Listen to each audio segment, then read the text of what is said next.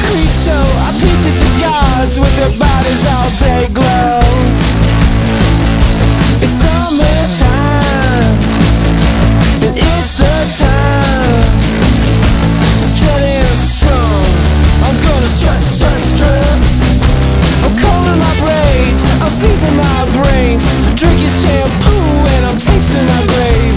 I'm wearing myself inside out, and I'm wearing my welcome inside out. It's summertime, and it's the time to strip my stuff. Woo! People get touchy, wanna touch my thighs. Take a vacation in the friendly skies. With my peacock heart, I wanna grunt and groan. Cut and paste all I've ever known. It's summertime, and it's the time to strut and strum. I'm gonna strut my stump. Oh, oh, oh, oh, oh. With my peacock hands, and my tangerine skulls, and my grizzly bear face, and my voice from Target. The summertime, gonna strut my stuff. I'm gonna strut, strut, going backwards in time, with my questionable eyes, and I'm drinking my grave, and I stood on my face.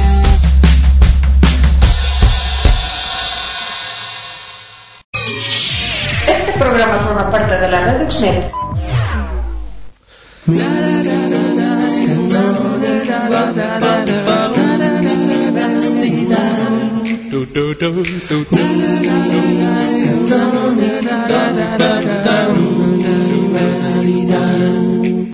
Bienvenidos mis catonitas, qué bueno los que nos están escuchando, los que se quedaron un ratito para grabar este mini episodio, el capítulo cuarenta y tres de Miskatonic. Acaban de escuchar ustedes hace un rato en vivo el capítulo cuarenta y dos, que es de Scott Pilgrim. La primera parte de ese episodio lo pueden descargar de Diario de un Huevonauta desde doble u doble u doble u punto huevonauta punto info. Y bueno, ya el segunda, la segunda parte pues ya profundizamos un poquito más en lo que fue la película. Y en este capítulo cuarenta y tres nos vamos al encore, que es, bueno, ustedes saben, cuando un grupo de rock todos piden otra, otra, otra, salen, tocan más rolas, pues ese es el encore.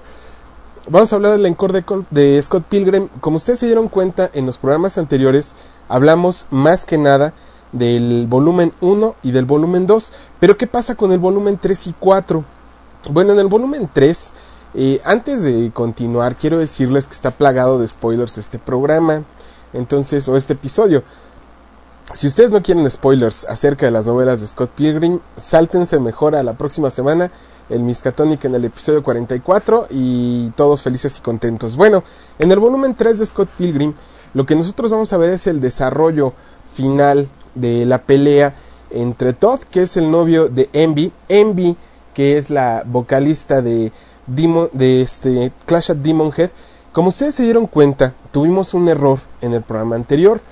Cuando nosotros queríamos hablar de Envy, la estábamos referenciando como Lisa, y realmente es Envy el nombre correcto. Bueno, Todd es el novio de, de Envy, y curiosamente Envy es una exnovia de, de Scott Pilgrim, y Todd es el, uno de los exnovios malvados de Ramona.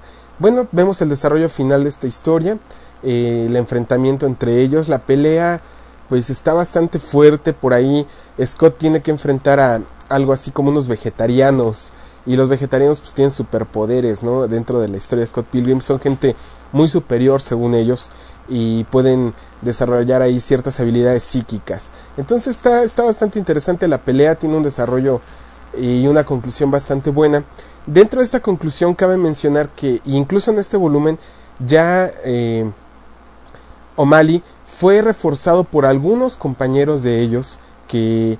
Y dentro del mundo del webcomic y de otros este, dibujantes participaron, hicieron ellos ahí, aportaron algunas ideas. O'Malley simplemente las redibujó, e incluso incluye algunos homenajes o algunos este, webcomics eh, dentro del, del volumen, donde podemos ver que Scott Pilgrim pelea contra el Rey Hippo, contra King Hippo de, de este juego de Nintendo llamado Mike Tyson Punch Out, bueno, pelea contra él, vienen algunos otros detalles bastante interesantes. Y al final de este volumen vemos que eh, se reencuentra Scott con una de sus exnovias, una chica llamada, y ni siquiera es una exnovia, es una ex compañera de escuela. Ella es Lisa, precisamente, con la que teníamos la confusión del nombre. Y ella, a ella la conoció cuando tuvo que ir a rescatar a Kim, cuando estaba eh, capturada por estos compañeros malosos. Bueno, ahí fue cuando conoció a Lisa, se reencuentra con ella y pasan ahí unas cosillas medio extrañas. Eh, vemos también que Knives está, o reconoce que está perdidamente enamorada de Scott, y vemos ya un Scott un poquito más desenvuelto, y empieza a hablar un poquito más, ya empieza a expresarse más con Ramona, empiezan a pasar varias cosas interesantes por ahí. Eh, el volumen cuatro, en el volumen cuatro eh, aparece una exnovia malvada de, de la Liga de los Exnovios de, de Ramona. Sí, lo escucharon bien, una chica.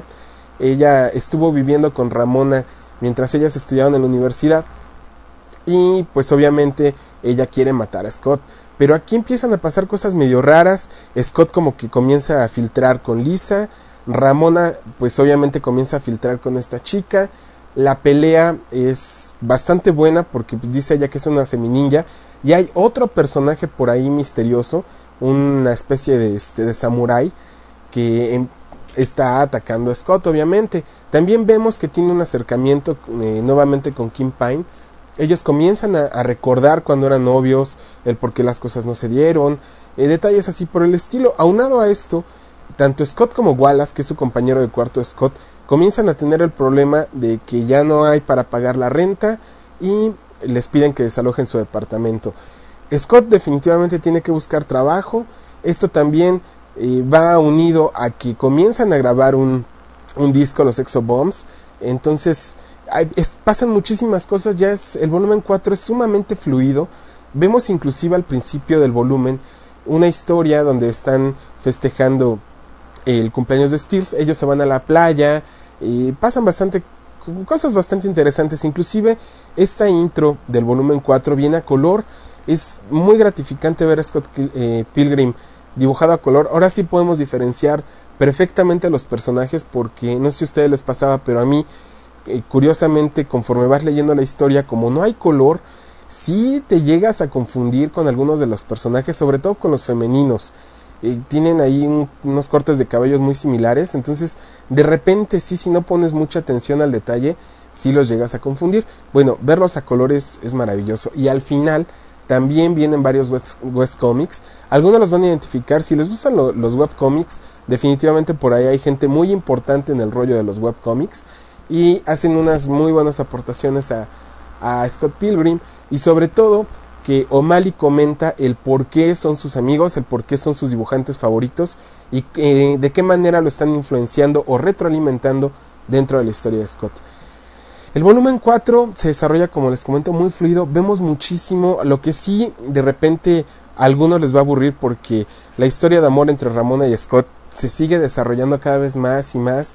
Y estas historias también de los triángulos amorosos están presentes durante toda la historia, y a algunos esto les puede llegar a fastidiar o hartar. Pero es, yo creo, es el mejor volumen. Para mi gusto es el mejor volumen. Vienen muchas más referencias a videojuegos. Eh, sobre todo Scott comienza a tener algunas pesadillas por ahí, y él está vestido de, de Link, muy al estilo de Zelda. Inclusive por ahí le dicen que en los sueños está la clave a, a sus respuestas. Vemos también que en Canadá ya hay un golpe de calor y tienen que sobrevivir a esto. Vienen varias cosas que les van a agradar bastante. Y al final de la historia vemos que ya todo, tanto el grupo de Sexo Bomb como todos los que están relacionados con ellos, llegan a formar un muy muy buen grupo de amigos. Ya son personajes muy bien definidos, y es muy aplaudible la labor de, de O'Malley en este volumen cuatro.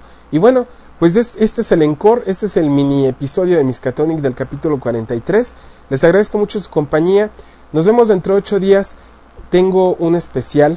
Eh, va a ser un programa, yo creo que un poquito largo, porque voy a, a meter muchas referencias, a ver cómo lo resolvemos. El programa que tanto me han pedido y que tanto he querido yo hacer va a ser respecto a Lovecraft y cómo ha influenciado el, la cultura pop y la cultura popular, que no son lo mismo. y su influencia sobre todo en el mundo del noveno arte de los cómics. Vamos a repasar por ahí la historia y lo más representativo de él, porque es algo inmenso y sobre todo muy muy interesante. Yo sé que todos los fans de, de Miskatonic son también muy fans de Lovecraft, son seguidores de su obra, entonces les va a gustar mucho. Pues les agradezco mucho, yo soy Gilberto Cárdenas y ustedes están en Miskatonic, la radio del noveno arte. Este programa forma parte de la Red Uxnet.